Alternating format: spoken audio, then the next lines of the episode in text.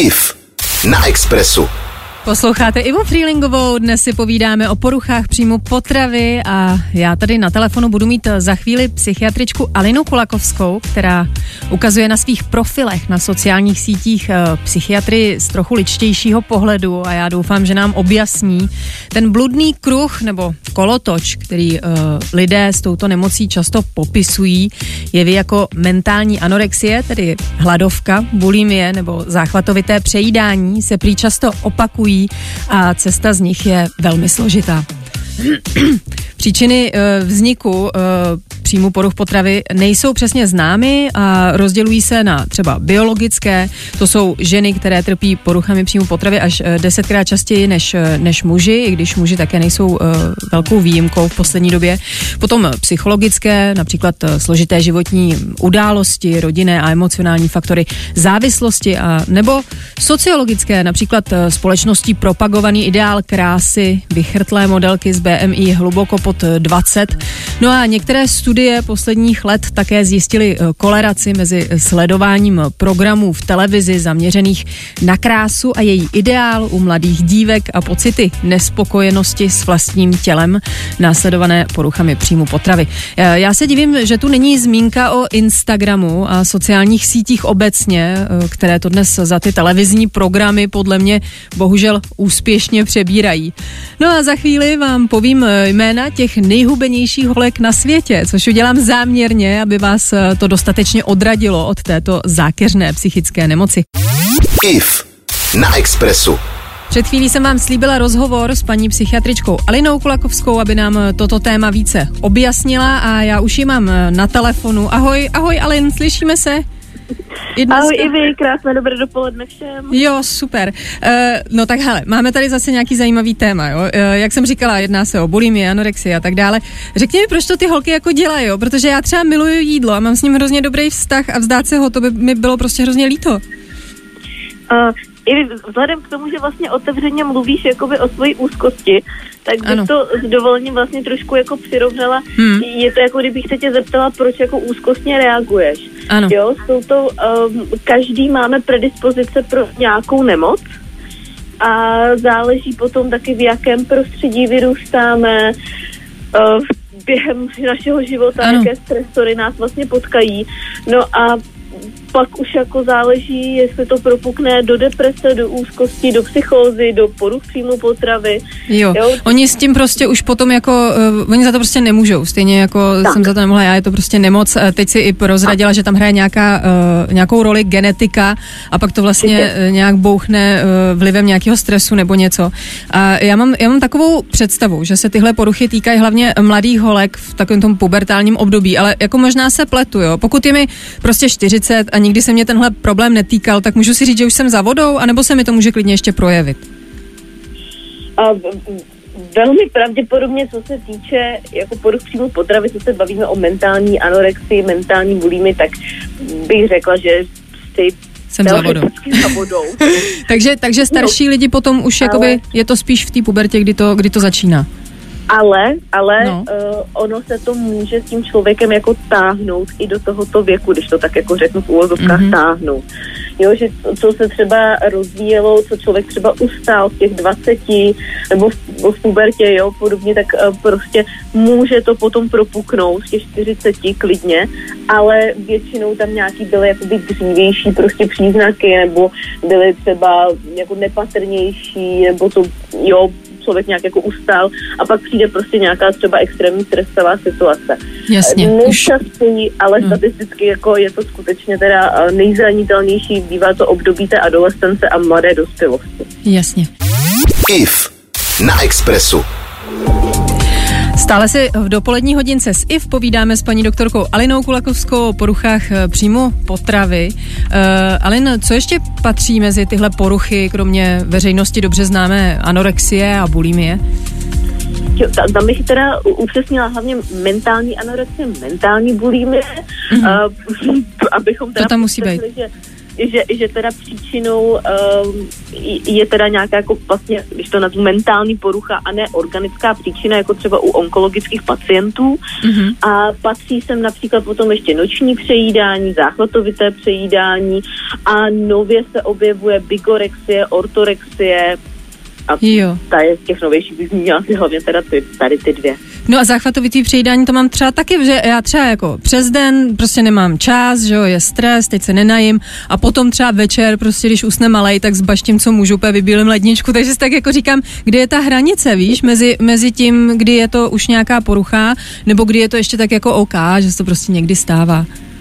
Ono samozřejmě jsou teda jako určitá kritéria, velmi suchá doktorská rigidní kritéria, ale řekněme, že ve chvíli, kdy ti to začne zasahovat do té kvality života, začneš přibírat, začneš vlastně myslet jako hodně se zabývat tím jídlem, řešit to, začneš to být nešťastná, bude ti potom hodně jako špatně, jo, a vlastně jasně. Začneš cítit, že už ti to opravdu vadí, necítíš se v tom komfortně, tak my už si to potom nazveme svými různými termíny, kolik už to potom vyřešíte. Procenta podobně, jo.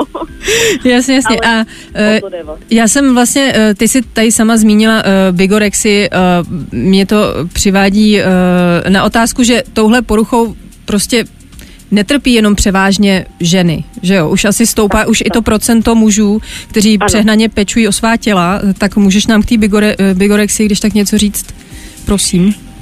O co jde? Co to vlastně je?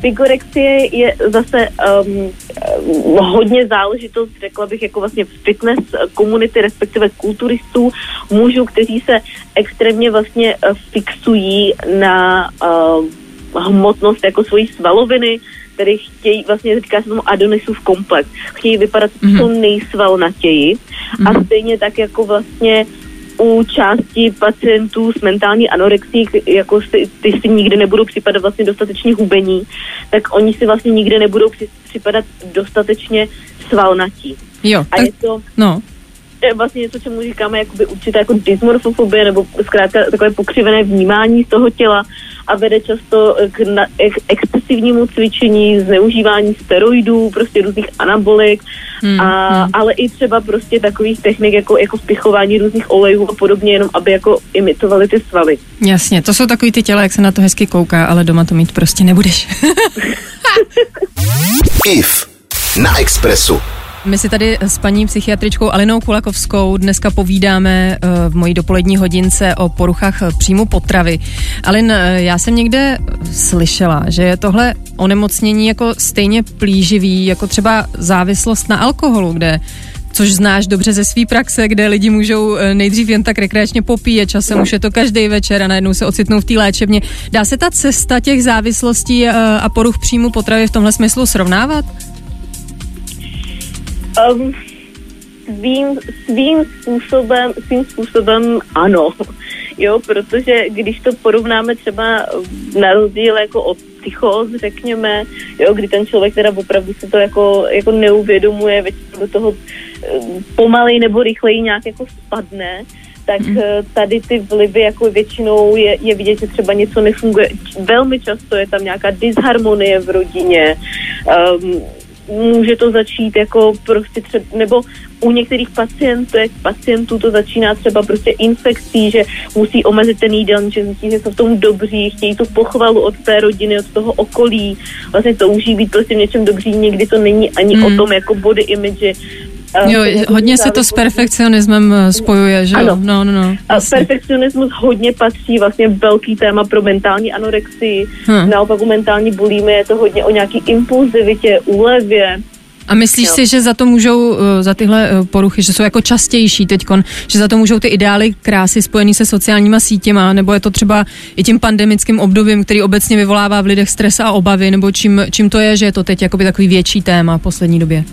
A já si upřímně, a to je teda můj osobní názor, myslím si, že to je tím, že máme zlepšenou i diagnostiku a že se spousta těch témat právě teď jako otvírá a přestává to být tabu o tom mluvit.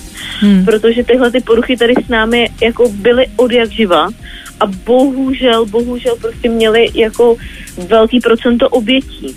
Protože právě to je to i do dnešní doby je to pořád ještě tím způsobem hodně stigmatizovaný, jo, stydět se za to, prostě... Takže si myslíš, jo, že se o tom jenom víc mluví, že to tady jako by bylo vždycky... A že i dostupnější ta péče, protože jo. Vlastně není to ještě tak dávno, co tady vlastně v Čechách, jako teprve někdy na konci, tuším 80. začátkem 90. let se tady objevily vlastně první jako oddělení vlastně zaměřená na psychiatrii právě na poruchy příjmu potravy. Mm-hmm. A dlouhou dobu bylo jedno jediné vlastně v Praze. No a to mě právě zajímá, kam se lidi můžou obrátit a požádat o pomoc, ale to si řekneme až za chvilku, tak zůstaňte s námi na Expressu. Dneska to máme dlouhý. If. Na Expressu. Dneska si s paní doktorkou Alinou Kulakovskou povídáme o poruchách příjmu potravy. Říkali jsme si tady, jak je to obsáhlé téma, že se to vlastně nedá vcucnout do těch, já nevím, několik minut, který máme na ten každý vstup. Ale každopádně zkusím další otázku. Pokud máme ve svém okruhu, Alin, někoho, o kom víme, že se přejídá nebo třeba rapidně zhubnul, jak mu můžeme vlastně jemně oznámit, že by s tím měl už něco dělat? Protože já si dokážu představit, že si takovou poruchu asi nechce ten člověk přiznat, nebo jo? No, tohle je prostě na samostatnou hodinu, jako celkově, jak svýmu blízkýmu vlastně no. Říct, že o něj máme strach a že si myslíme, že by měl vyhledat pomoc. Pro mě je teda, jako za mě vždycky radím, že je hodně důležitý zůstat u toho, jako já vidím nějakým způsobem, že je ti špatně, nebo vnímám to tak, jo, nehodnotit takový to, podívej se na sebe, jak jsi hubenej, nebo jak se přebíráš, nebo tohle to prostě patříš k psychiatrovi. Jo, kdo z nás by jako takovou pomoc jako přijal, že takovou agresivní prostě. Ano.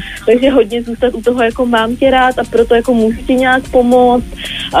Můžeme zkusit třeba vyhledat nějaký jako společně prostě ty služby třeba. A pokud ten člověk opravdu, ale jako jak říkáš, prostě to má jako nepřiznaný, není připravený přijmout pomoc, tak bohužel prostě jako jsme velmi limitovaní, protože nemůžeme pomoct někomu, kdo o tu pomoc nestojí. Takže se musí dostat od toho okolí nejdřív do toho stavu, že chce tu pomoc přijmout a potom teprve teda vlastně může jít za vámi, že jo? Je to tak, tak nějak, pochopila jsem to dobře. Takhle by to bylo vlastně jako ideální, že ten člověk jako přijde s tím, že už takhle nechci žít. A, jasně. A teď jako jsem připravený na tu pomoc. No a má vést ta první cesta právě na psychiatrii, nebo třeba stačí psycholog, nebo to má být psychiatrický oddělení, nebo kam můžou tyhle lidi jít žádat o pomoc? Já si myslím, že nejuniverzálnější radou v tomhletom prostě teďkon takhle, co máme tu kratičkou chviličku, je doporučení vlastně webové stránky a celkově vlastně organizace Anabel. Mm-hmm. A ona má, je tam vlastně bezplatná i jakoby v podstatě jako krizová linka, kam můžete jakoby volat, kde vám vlastně nějak vás navedou, pomůžou. A to je s jakýmkoliv problémem psychickým, nebo přímo je to na ty poruchy? Ano, super. Právě jsou zaměření na tady ty poruchy a vím, že pořádají i různé jako semináře, workshopy a podobně, nevím teda jak v době pandemie, ale je to vlastně perfektně rozjetá jako platforma a myslím si, že když člověk úplně jakoby neví, tak jestli zatím třeba zkusit jenom psychologa, nebo už je to na psychiatra, tady nemám úplně čas jakoby třeba říct, jaký jsou ty ukazatele. Jasně, ale tak nejdřív zavolá tam, oni už ho nasměrujou někam. Jo. No tak já děkuju a bude to teda asi všechno, i když bychom potřebovali nejlépe další hodinku, ale třeba nějakou pozdější uděláme někdy. Já ti moc děkuju za rozhovor, Alin. Já děkuju za prostor a že otevíráš tohle téma, protože je nesmírně důležitý. Děkuju moc. 90,3 Expres FM s Ivou Freelingovou.